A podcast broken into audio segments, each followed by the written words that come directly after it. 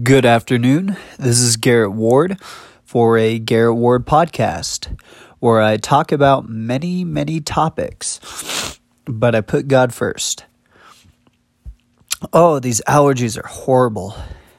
If you guys have allergies in Arizona, it's pretty bad, especially when you're at high elevation.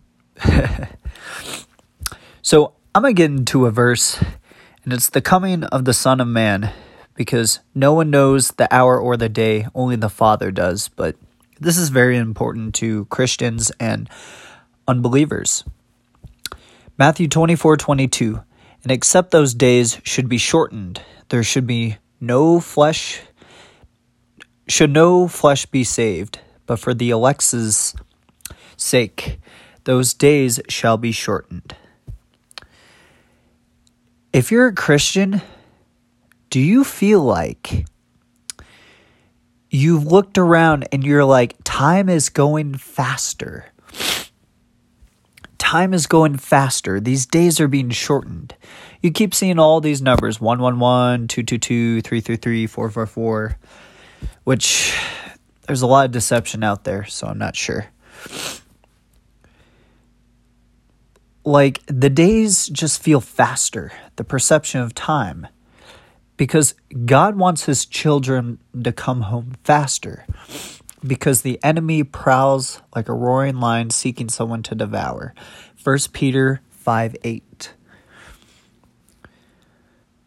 What people don't realize is we are running out of time. It could be years and years and years until God comes. But you don't know when your last breath is. You don't know when there's going to be people saying, you know what? I'm going to give my life to Jesus on my deathbed. But what if you don't get that chance? With God, nothing is impossible. He's given you multiple chances to repent. Not only are you saved through faith and salvation, but also faith without works is dead. So you have to take action as well. God is very important. He loves you so much. Well, if He loves me so much, then why does He allow suffering? Because suffering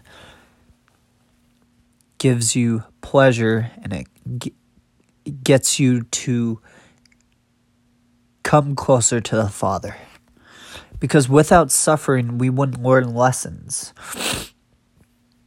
We wouldn't, we wouldn't learn as much as we are learning about. God gives us free will. So when we make a mistake, it doesn't only affect that person, but another person but He allows us to grow and have a choice to love for that person. Even Christians deal with that, like Christians talking to Christians with fellowship. We're we're being so dry and we're saying, "Oh, we need discernment, this and this and that. I don't feel like this person." What would Jesus do?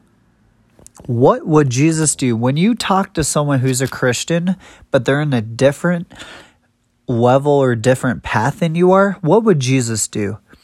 Jesus would invite them in, no matter how many times he gets rejected. Because Jesus knows that if he continues to do the work of Christ, that he can bring more and more people to salvation and more and more people together, even if you are believers. God loves us all, and He is coming soon. The war on Ukraine and Russia, it is a distraction. Stay focused on the Lord. Get into your Bible and turn off that television. Sure, you can you can watch this, do this, but don't let it consume you. Don't go deeper.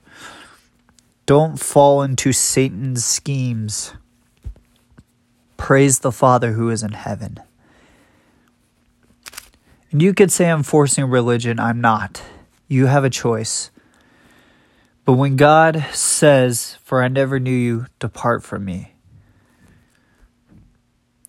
you will face a crisis for eternal